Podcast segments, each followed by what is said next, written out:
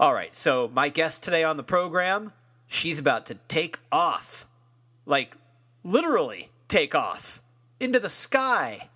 Oh, you'll see. I'm Alex Green, and this is Stereo Embers, the podcast. Check this out. Travel, stole our lives away as we traversed this space.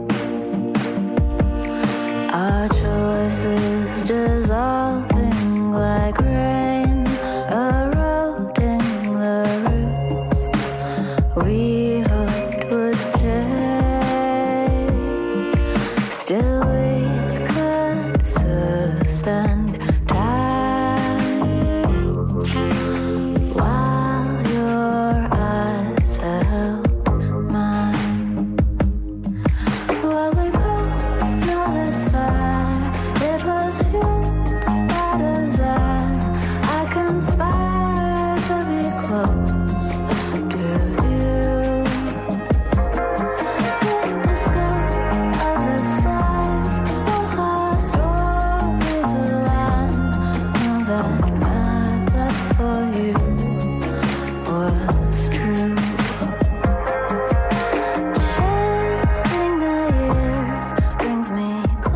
Is the music of my guest today on the program, Clea Anise.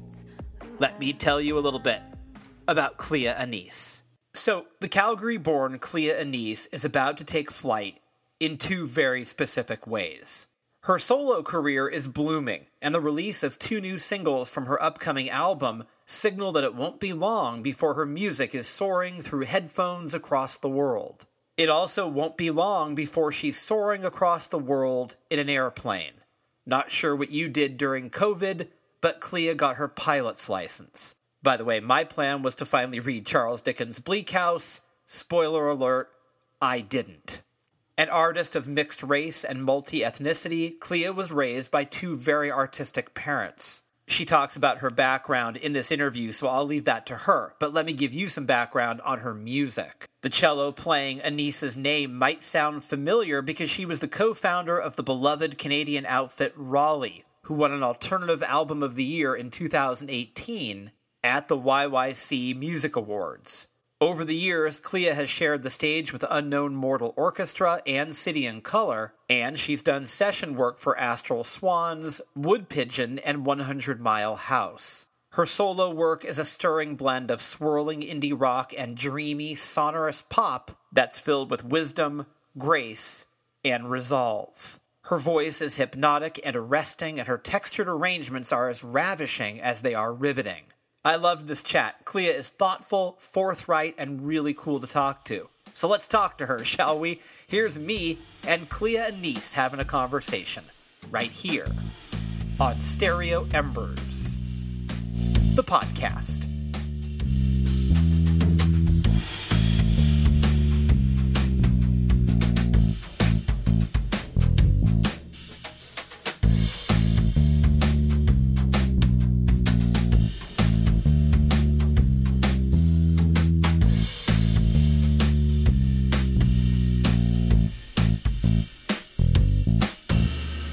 I just finished a long program where I became a pilot, and I got my last little sticker and signature this week, so it's a load off. And sorry, traffic.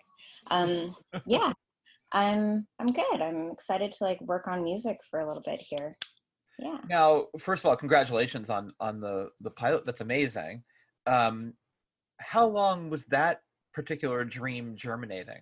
I became a flight attendant in 2010.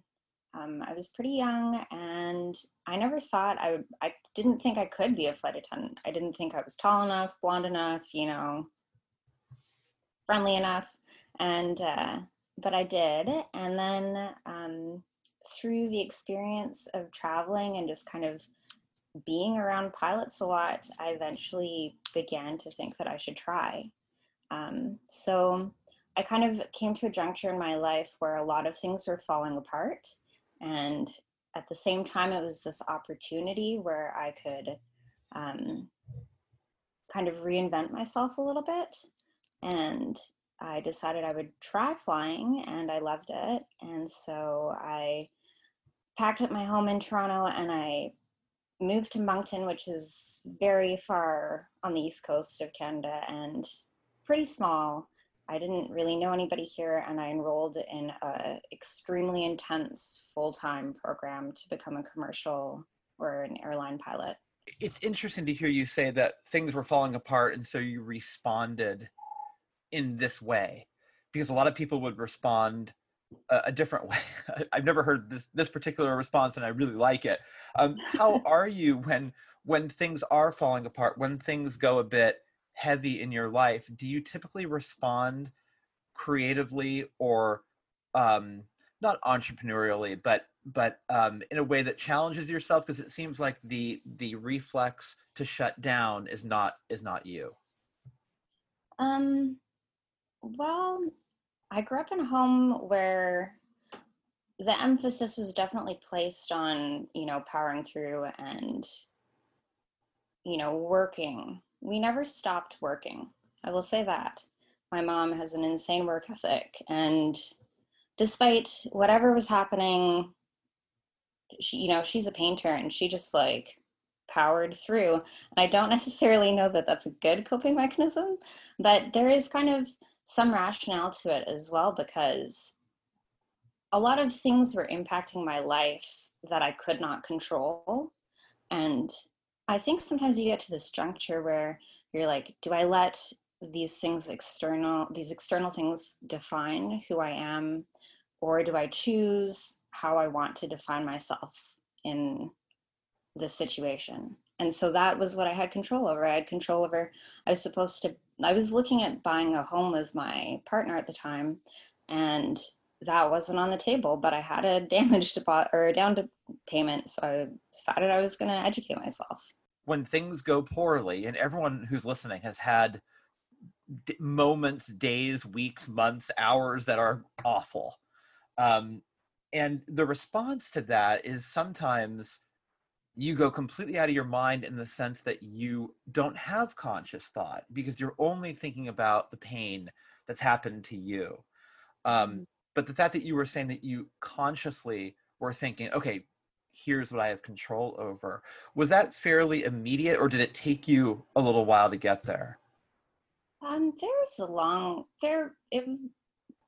a long kind of 9-month period of experiencing a lot of pain for a lot of reasons. And what I found was that in order to not do deconstructive things in my life, I had to reorient that kind of energy into doing things that were still busy work, but I could choose to be positive. So I ran all of the time. I would wake up, and if I couldn't sleep, I would go to the gym at 4 a.m. and I would run. And this was an extension of that. Becoming a pilot was a way to focus a lot of energy that I had in a way that was productive, not counterproductive to myself. Yeah, and that sort of need to go to the gym, that need for speed, getting into the air and establishing speed in the sky, right? It seems like it's almost like a thirst for momentum of some kind.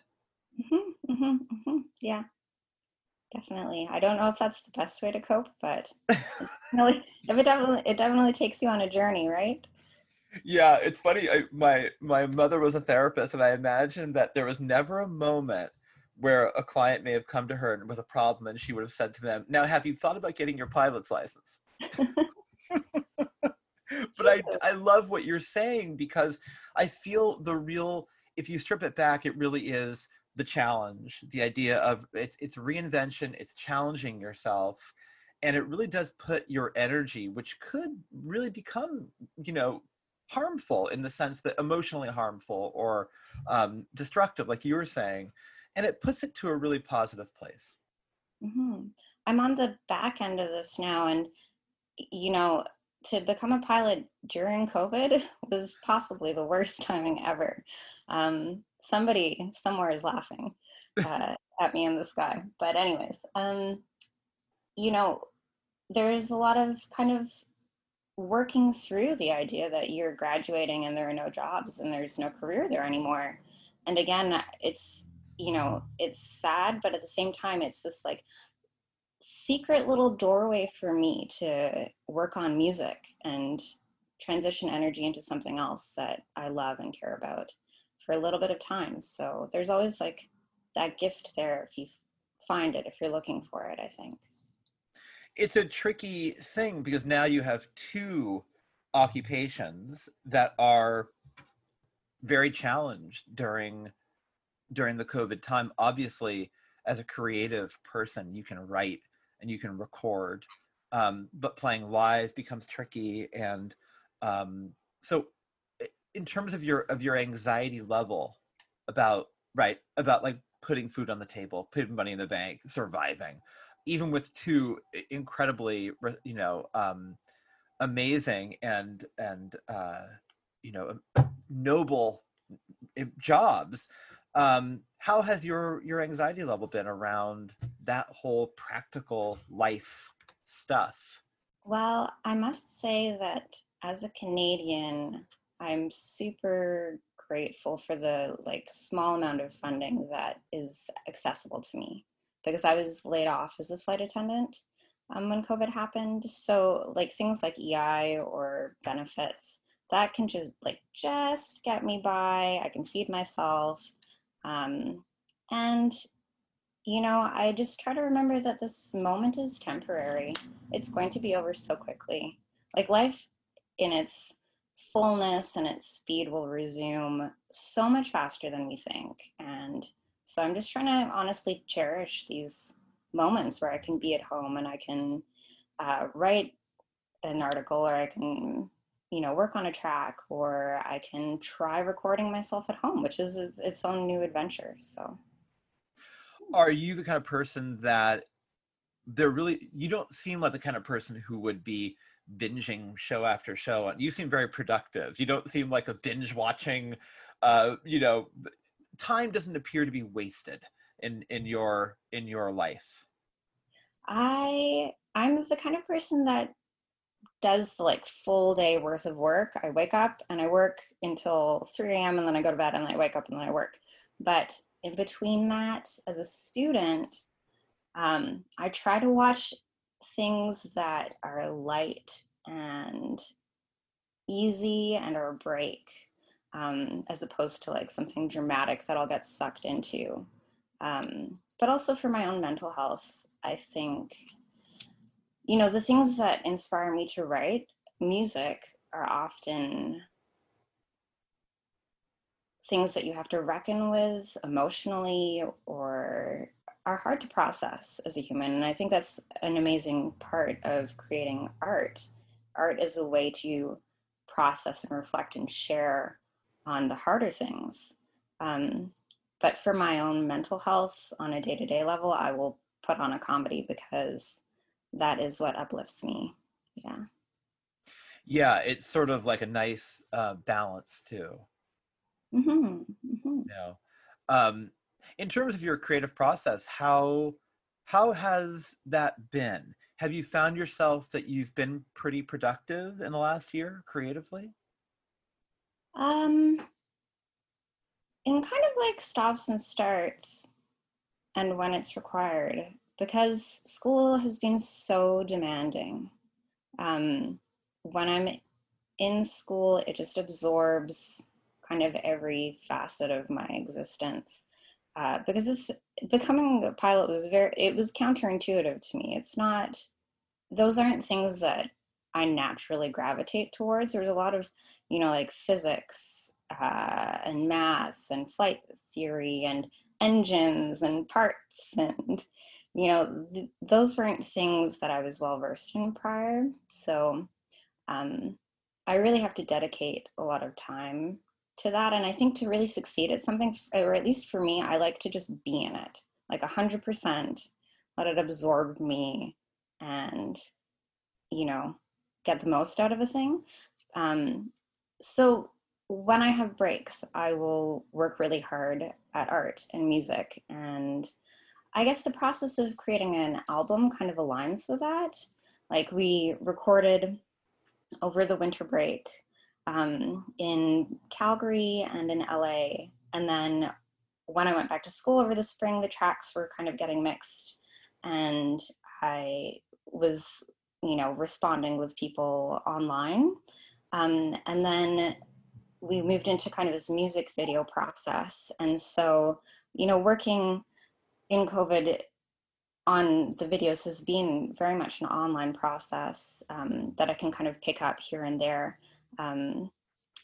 Yeah, so it's kind of like pieced together. But now that we're actually releasing a couple of tracks, it's really a full-time job. The amount of, you know, creative content that you have to put up, that you have to edit, you know, I'm editing video, I'm editing audio, I'm emailing with a billion people. It's a full-time job. Yeah. You're wearing a lot of hats. I mean, you have to be the artist, and you have to be the agent who handles the artist in many ways, which is yourself, right? I'm in that phase now where I just finished my newest novel, and now I'm in the process of trying to market it, and it's not as much fun as the creative process. Definitely. It's so funny.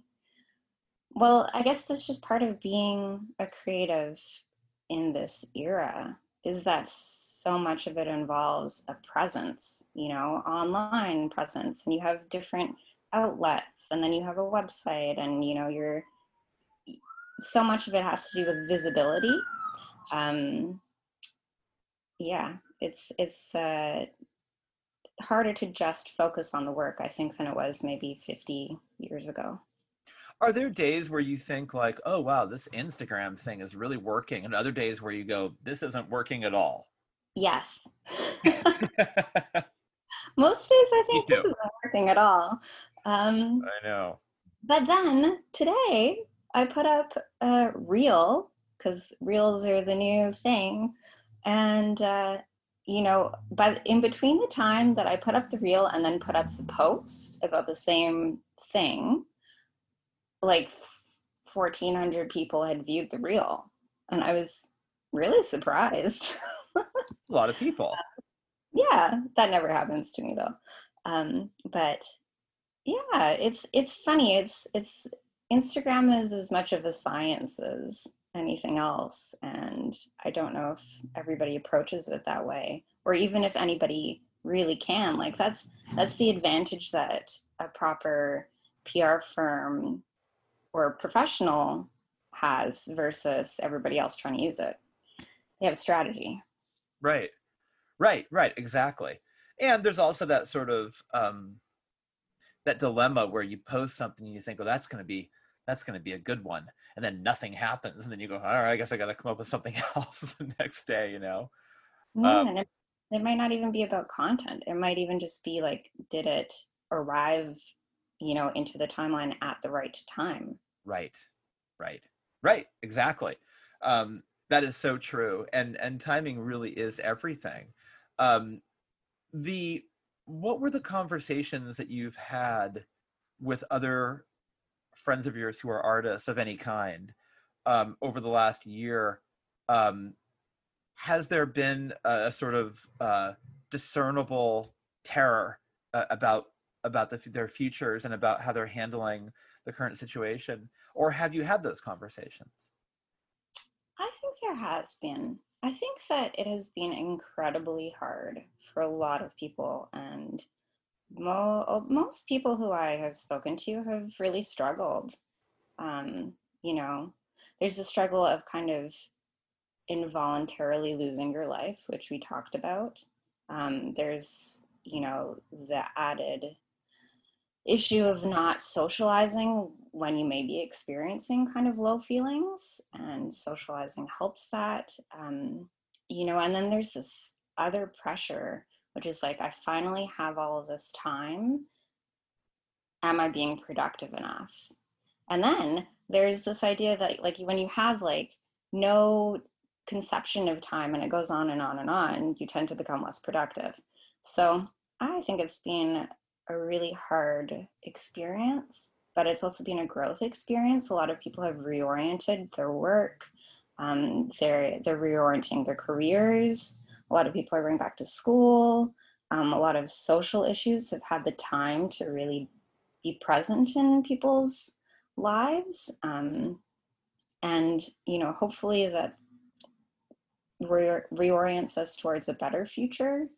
And, you know, I keep talking with people. I really think this we'll all be at shows so soon. It's going to happen so soon. So I guess, yeah, use the COVID time you have left. Right. I like your optimism, and I think that sounds incredibly hopeful. Have you felt supported? You said your mother's an artist. Did you feel supported by your parents for an artistic life?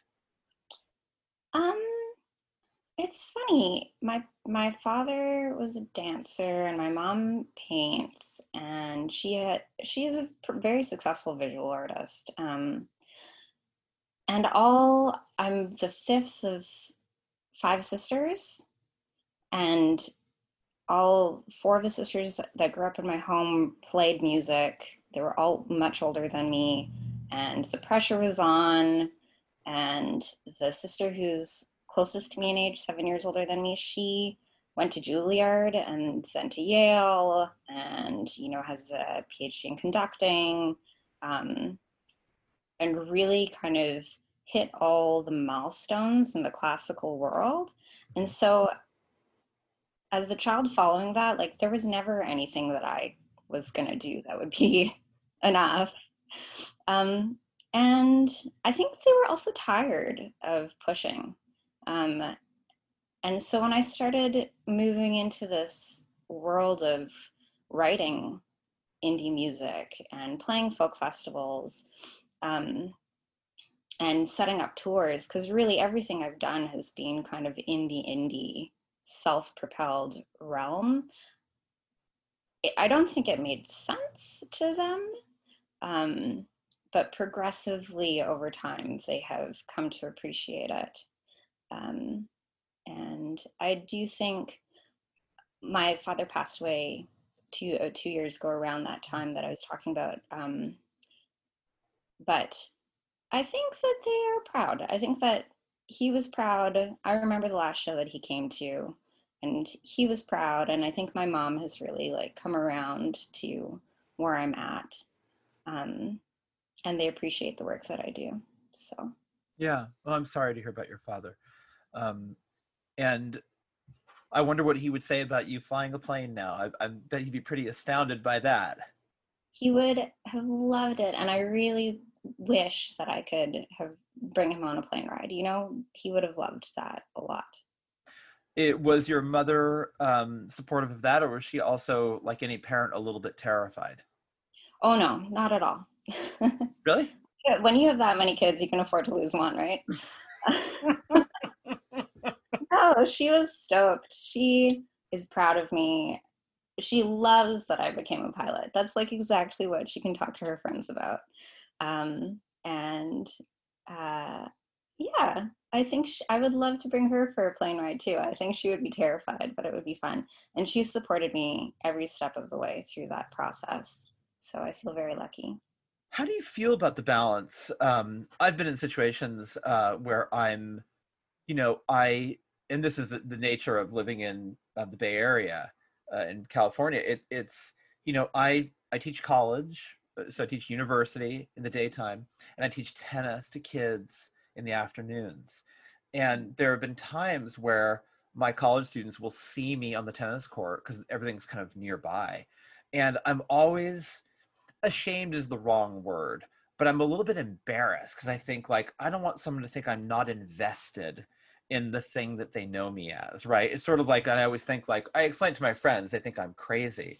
But I'm like, well, if you saw your doctor teaching a yoga class, you might think maybe he should spend more time on the medical side of things than teaching yoga. But then again, now that I'm saying it out loud, perhaps that would be a nice balance. But for me, the balance has always been tricky and a little bit uncomfortable. What about for you?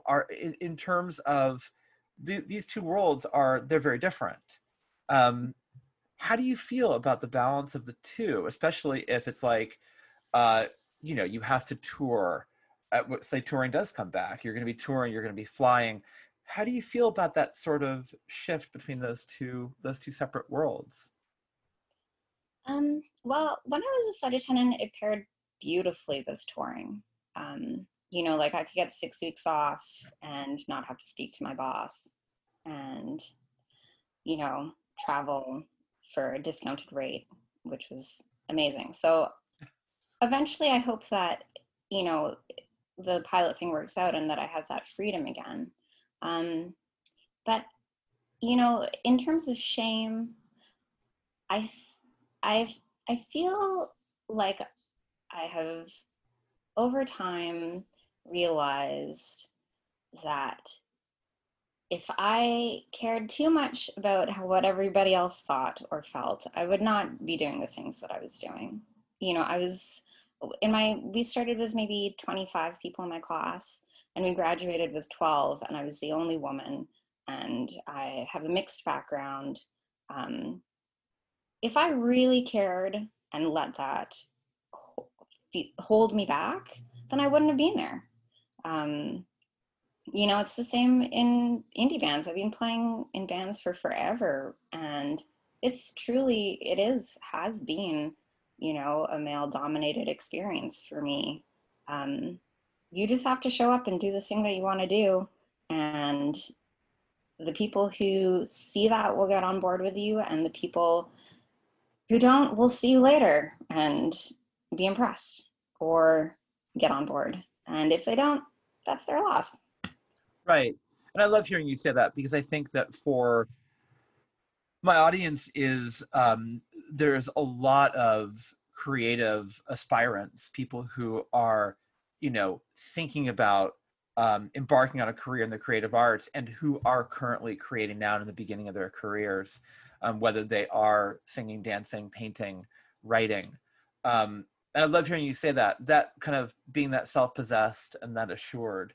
But that's a hard-fought place to be. Were you always that self-possessed, or did it take some time for you to feel like, you know what, I'm gonna be true to who I am. I don't really care what people think. Well, I think for me, being the youngest child again in like a big family, everybody had an opinion. And at a certain point, you have to say, well, this is what I'm doing. You know, this is how I feel. I appreciate all of the wisdom and the knowledge and, you know, the perspective. And I will use that to shape what I'm doing. And this is where I'm at and what I would like and how I would like to express myself. But what I would say to, you know, the new creative is that if you do not feel like you are enough or doing enough or you're getting it right, or it's awkward, I'm telling you now that you're doing it right. You know, it's a growth process. If there should never really be a point in the creative portion of that process where you aren't asking yourself, like, where am I and what am I doing? And does this feel right? And how does this align? And am I growing? And you should always be able to look back and feel like, okay, well, I've grown since there. When you're comfortable, is your work creating impact the way that you want it to create impact? You know, when you're performing, hopefully you've practiced it enough to feel a little bit more comfortable. But in the creative process, if you have insecurity, then be assured by that, because you're working through who you are through that creative process.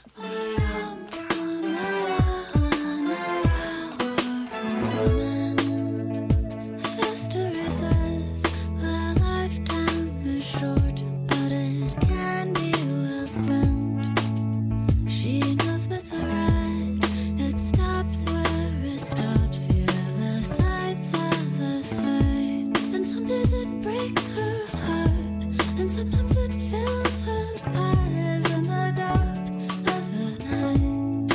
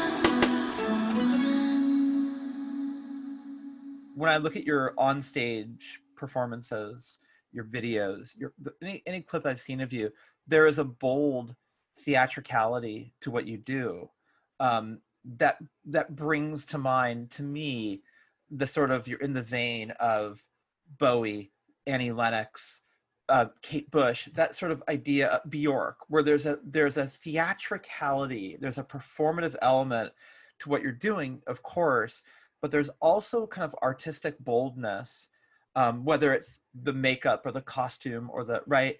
And I love that. Can you talk a little bit about where you are and how you landed on that sort of decision artistically? Oh gosh, I don't think I have any self-perception of any of those things. I'll do that for you. I truly don't. I mean, I'm so flattered. I think I just show up and try to not think about myself too much. Like I try very hard to not worry about how I look, because that is something that will psych me out. And at the end of the day, how I look to people is not necessarily central to what I'm trying to say to people.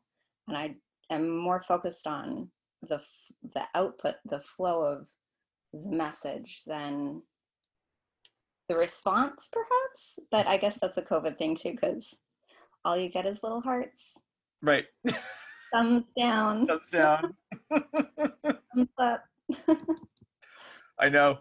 And the thumbs down hurts a lot more than the thumbs up feels good. Yeah. That's how we're built, though, as humans, right? It's, you know, that we're trained to feel the hurt and remember it as a warning rather than focus on the joy. Yeah, if you do a show and 400 people walk by and say to you, that was just life altering, then the last person comes out and goes, what was that about? That's all you remember. True. Right? True. So that sort of theatrical element that I'm sort of picking up on is not conscious. It seems like you like to play around a little bit with color and costume, but is that not something you're sort of really conscious of doing? It's part of the just an expressive element. Yeah, I think that's just something that happens. To be honest, I'm not too focused on that. I suppose I feel like the wonderful women in my life will kind of give me nudges in certain directions, or will lend me clothing pieces, and I'll be like, okay, I'll put this on. Yeah. But yeah, it's not my main focus, I would say. Yeah, that art direction element, I think the people I mentioned, you know, Annie Lennox, Bjork, they sort of see that as part of as much a part of the performance as the music. It's sort of like either it augments or it is a companion to that, and that's not where your headspace is. I would love for my headspace to be there, and I will think about that, and I would love to have the time and opportunity to focus more on that. But you know, as like a student musician, there's also this question of budget. Yeah. And so really, in a lot of ways, I'm a minimalist, and I don't spend money on collecting clothes or any of that. Are you pretty good at improvising with the resources that you have available to you to make them look like you have more of a budget than perhaps is available? 100%. Yeah. That's exactly how this works. Well, you do it very well. I'm so flattered by those references, because I would love to operate visually at a scale like Bjork or Bowie. It would be amazing. That would be the dream.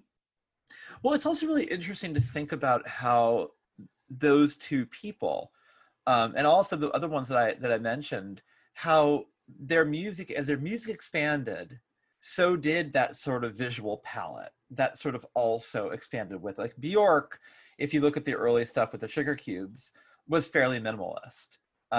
It was definitely conceptual in many sort of, in a, not a primitive way, but in a sort of a spare way. But as she progressed in her career, it just became like, theatrical times 1,000. I mean, it's just something so visually stunning, and it really is a compliment to the music. You can see how they're kind of two sides of the same thing. So hopefully, as you as you can go, you can sort of play around with that. But I know what you mean. You have to sort of work with what you have. Yeah, that would be amazing. I mean, it just in thinking about that, like, you know, you might start with an idea or a lyric or, you know, a riff or something. And the music process is interesting because you can create these amazing recordings, but I guess the era of just sitting down and listening to vinyl has shifted a little bit. And so in sharing music, there really is a requirement now to have the visual component, to have a music video, or to have that kind of presentation. And I guess how can you create that extension of the initial message is the question. Yeah, and it's really tricky because, I mean, you've just hit on the real dilemma. And I think that, you know, Freddie Mercury never needed TikTok, right? Mm-hmm. I mean, and really Queen got huge before MTV, so he didn't need that either. And so you wonder, like, I was watching some TikTok videos the other day, and I thought, like, these are amazing productions, and they're like 25 seconds. And I think, like, that's a lot of work for 25 seconds or whatever it might be. And oftentimes I'm distracted where I'll say, like, well, that person has a really nice house. I'll be distracted by that, which is a clear sign for me that I'm getting older, because I think in the old days I would think, oh, that person's attractive or they're really good at what they do. Now I'm thinking, why do they have such a large house? It's kind of interesting. But there seems to be a lot of effort put into those kinds of things, and the production quality of a lot of the TikTok videos are actually quite good.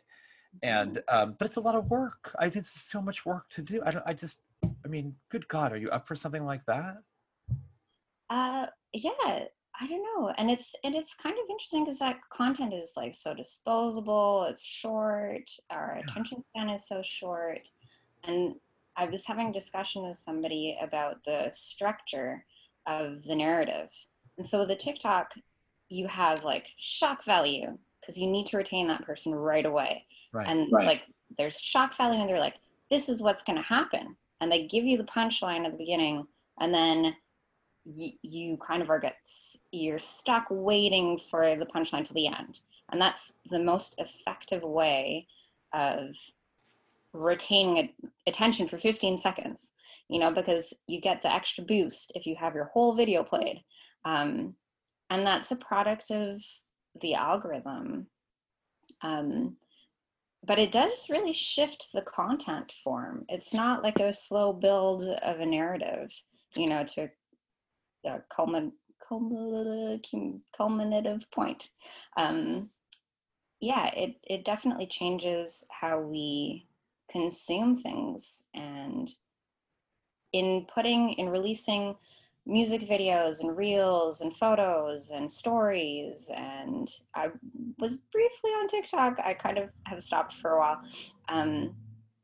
I really kind of continue to gravitate to slightly longer forms of expression because it's not just a space filler for me as a creative person. It's about intent and message, and it is achievable in a TikTok, but it just doesn't necessarily align for me in the same way. There's something equally as fascinating about a 45-minute long podcast and a conversation with depth or an interview or watching somebody dance through a whole piece and watch them transition through those emotions.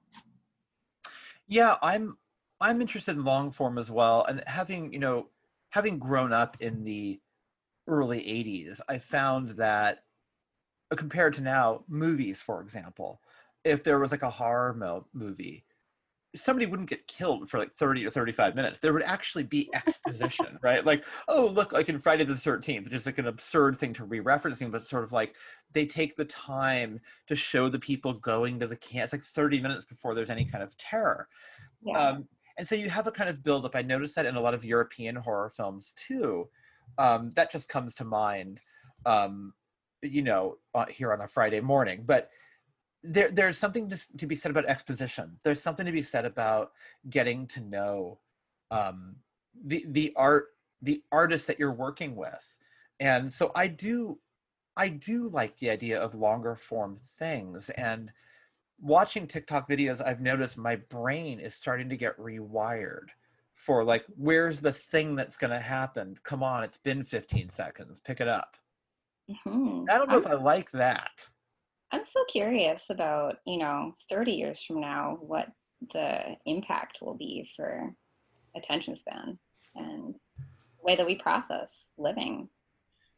There's something beautiful about like the nuance of how a character shifts over time, and that's lost in those pieces, kind of. Yeah, and I think that immediacy is overrated. You know, I think that, for example, you shouldn't marry someone after one date, right?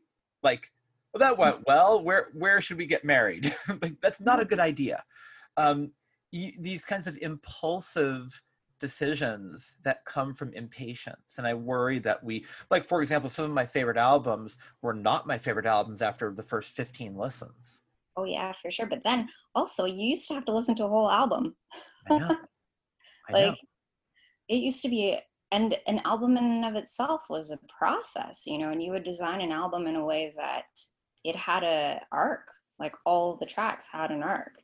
And that's just kind of not relevant anymore. No, it's a journey. It's like a novelistic journey.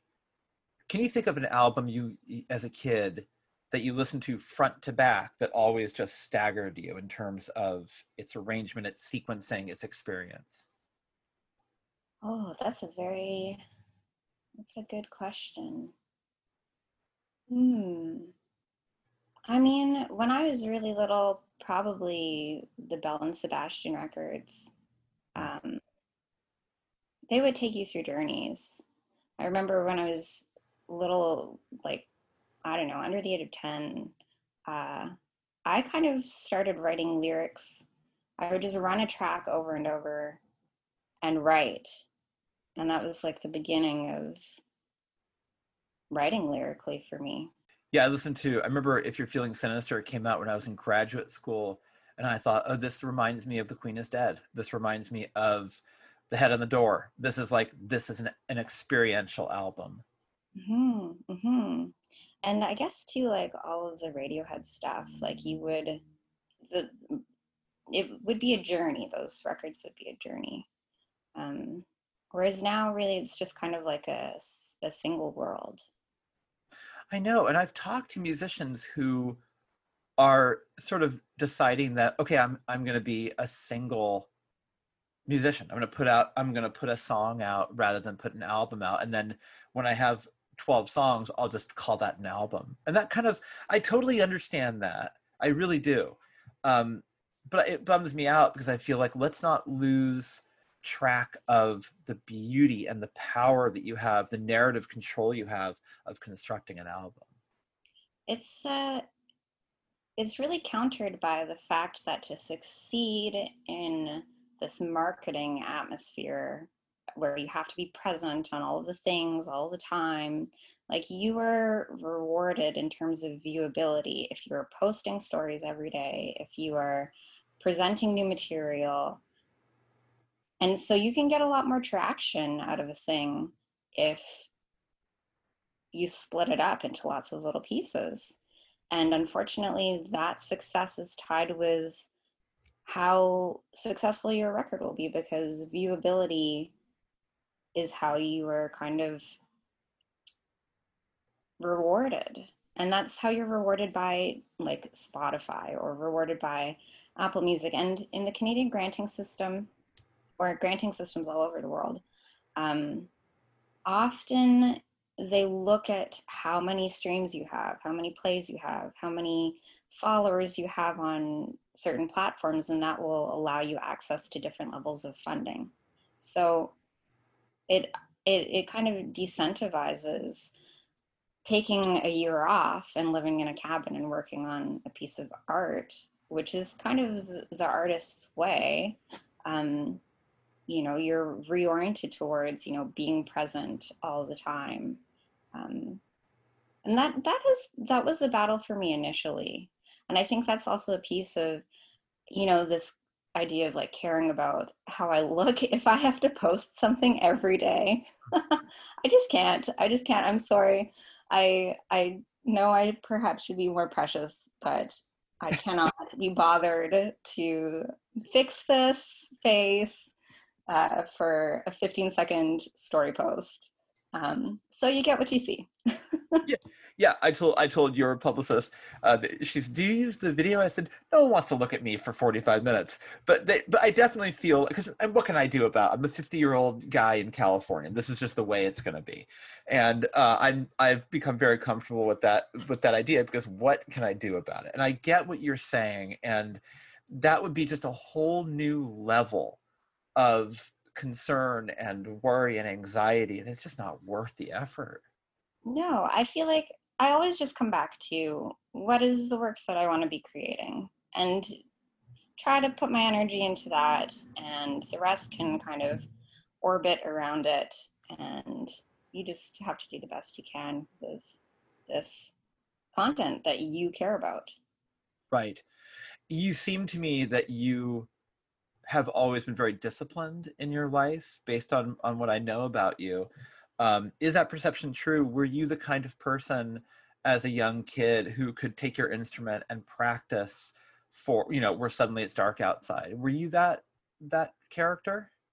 I was a child whose mother was terribly concerned that they had ADHD.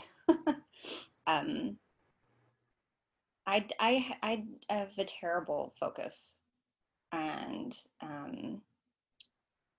what I do is I put in long hours, and, you know, like the dawn till dusk method for me means that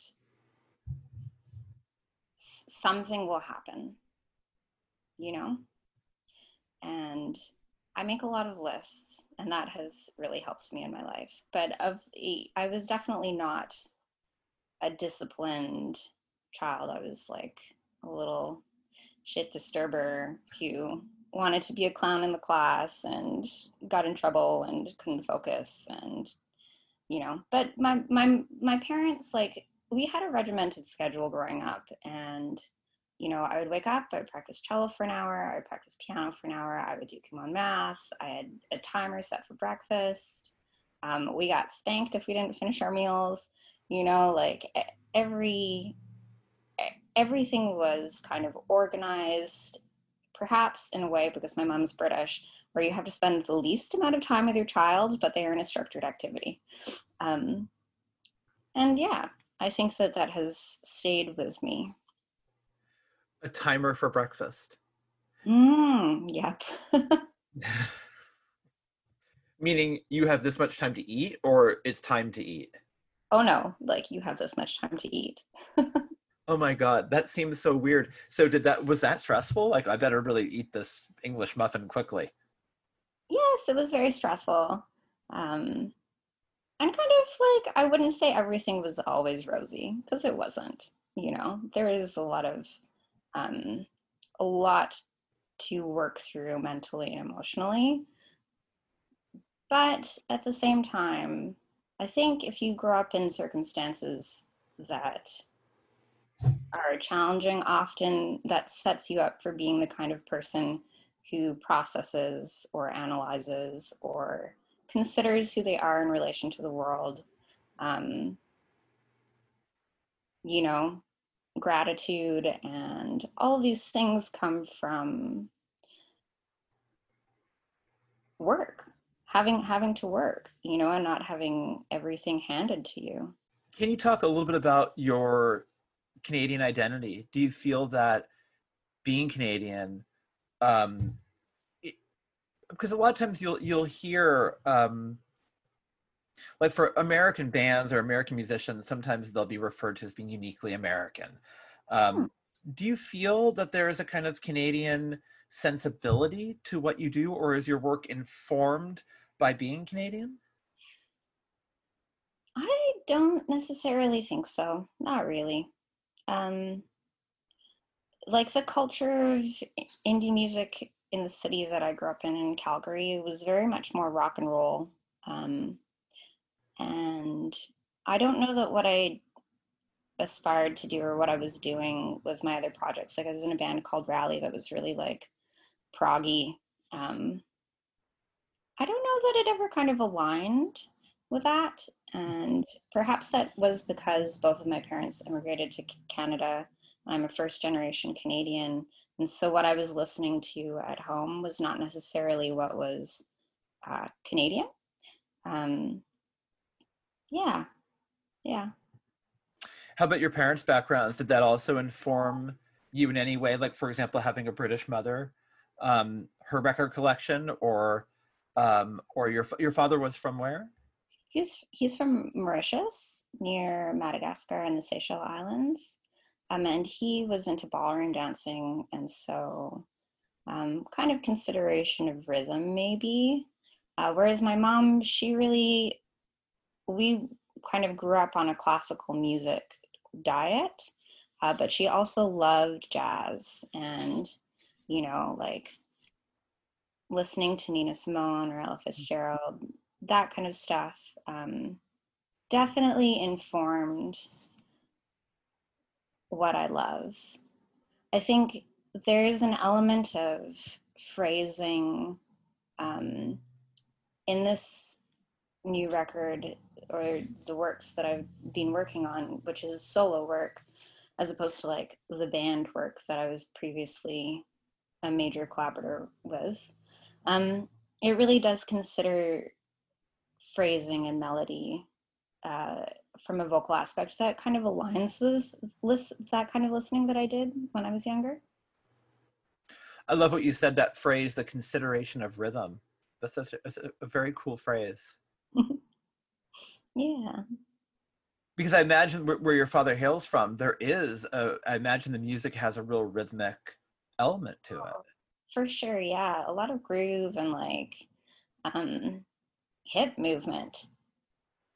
Yeah. So he was a professional dancer? Was that he? Yeah, he did a lot of ballroom dancing. He taught and he did competitions. But when he came to Canada, eventually it kind of moved out of his life, and he worked at the University of Calgary, and my mom still paints and gets up early every day. The only thing she's religious about is her schedule. Does she still set her timer for breakfast? I think COVID, actually, she's been pretty slack, sleeping in and all of that. But yeah, I do, honestly, I can't even imagine, like to have so many children at home. It would be a lot. I don't necessarily blame them for wanting to schedule us so that they could continue to be human. Yeah, because really the consideration of rhythm that you were talking about applies to managing a family. Yeah, true. Mm-hmm. So you have to have a rhythm, otherwise it's a mess. It's 100%. And right. How do you carve out that like small piece of time for yourself to work on the things that you care about? It's very hard. I think parents have the hardest job. Yeah, I think you hit a threshold where they start to, take care of each other, I guess is the idea, but probably the 2 to 3 range is difficult. Yeah. So what happens first? You get on stage or you fly a plane? What do you think? What's your prediction? Oh, that is a very hard prediction. I really hope I get a job. That would be nice as a pilot. I'm curious, will I be recalled as a flight attendant before I get a pilot job? Who knows? I will probably play music first is my guess, because especially in the area where I am in Canada, COVID is not so bad. Mm-hmm. It's a pretty good situation here. I think probably yes, almost 100% sure. I'm starting grad school in May, so back in school soon. Yeah. What? You don't stop. What are you going to graduate school for? I'm doing a counseling psychology program. Yeah, and I'm so excited about it because I'm really interested in this stuff. So I think it'll be fun. Unbelievable. I mean, because one would think, okay, she has this music career. She got her pilot's license. Okay, that's good. But for you, it's more, and a totally different discipline. I love hearing that. That you're taking that on is just remarkable. I guess you got to feed your brain. I know. What's the ultimate goal with that? With that? I don't know. It would be nice to, if the pilot flight attendant thing works out, then to have a position in the company where I could work on improving mental health, because mental health for both for people in the airline industry and for musicians, there are two groups that could really use more support with mental health. And so it would be nice to give back to my communities that way. I heard that in LA, there is a therapist who is uniquely there for comedians. Oh. So really? She works exclusively with comics, because comics, obviously, as artists are, have a lot of tears of a clown situations. I think that the music industry could use a couple of those as well. Maybe it even exists and I don't know about it. Because it's a very difficult life and it has its sort of highs and lows and periods of what is going on. And I think that having somebody in that capacity would be really helpful. It's like what you're saying for that industry. I think it's a really therapists that are tailored for certain disciplines and vocations, I think is really smart. Mm-hmm. I mean, they're both kind of careers where it's not like you have a 9-to-5 mm-hmm. and you exist on a regular kind of rhythm. And so you really end up pushing yourself and crashing and burning, and working for the high of a release or the high, or as a pilot, like you were gone on the road and then you come home and crash. So yeah, it's definitely needed.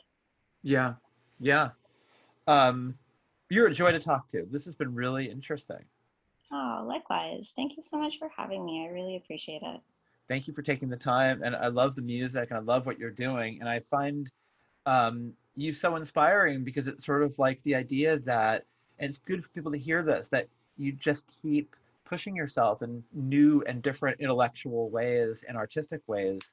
And I mean, I think that's the secret to life. Mm-hmm. Yeah, you can't wait until everything is perfect. You just have to just go. You just try. Yeah. Thank you. You're the best. I really do appreciate you taking this time to go deep with me, and thank you for being so open with my questions. Thank you. Hopefully I'll get to talk to you again sometime. I'd love to have you back on the show. Awesome. Talk to you soon. Bye.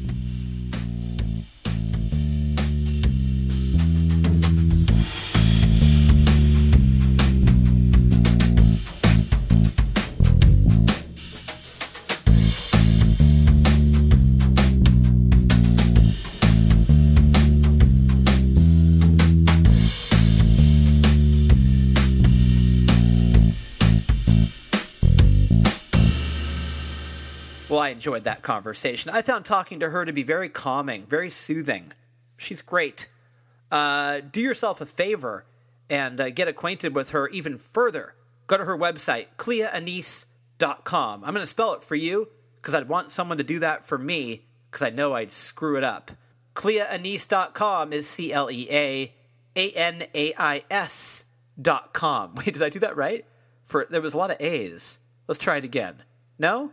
I got it, right? Clea, C-L-E-A, and then Anise, A-N-A-I-S. Yeah, I got it right. Boy, I went to a little bit of vowel panic Visit me at alexgreenonline.com. Find out what's going on with me. Although, if you're a fan of the program, you know if something's happening, you're going to hear it first here. You can also find me on Twitter at EmbersEditor or on Instagram at EmbersPodcast, or just email me, editor at StereoEmbersMagazine.com. Go to BombshellRadio.com. Find out what makes us tick. Stereo Embers, the podcast, is available on all podcast platforms. Go to the one that you use. Subscribe. Give us a rating, maybe a nice comment or two. We read them, and tell all your friends. We can't take over the world if you don't tell all your friends. That's our strategy.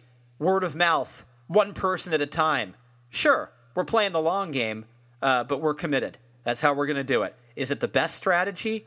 Probably not, but that's what we've committed to, and that's what we're doing. So spread the word for us, and we will appreciate it. Let's close the show with a longer listen to Clea Anise's Hazy Days. Enjoy it, and thank you as always for listening to Stereo Embers, the podcast, only right here on Bombshell Radio. Travel stole our lives away as we travel.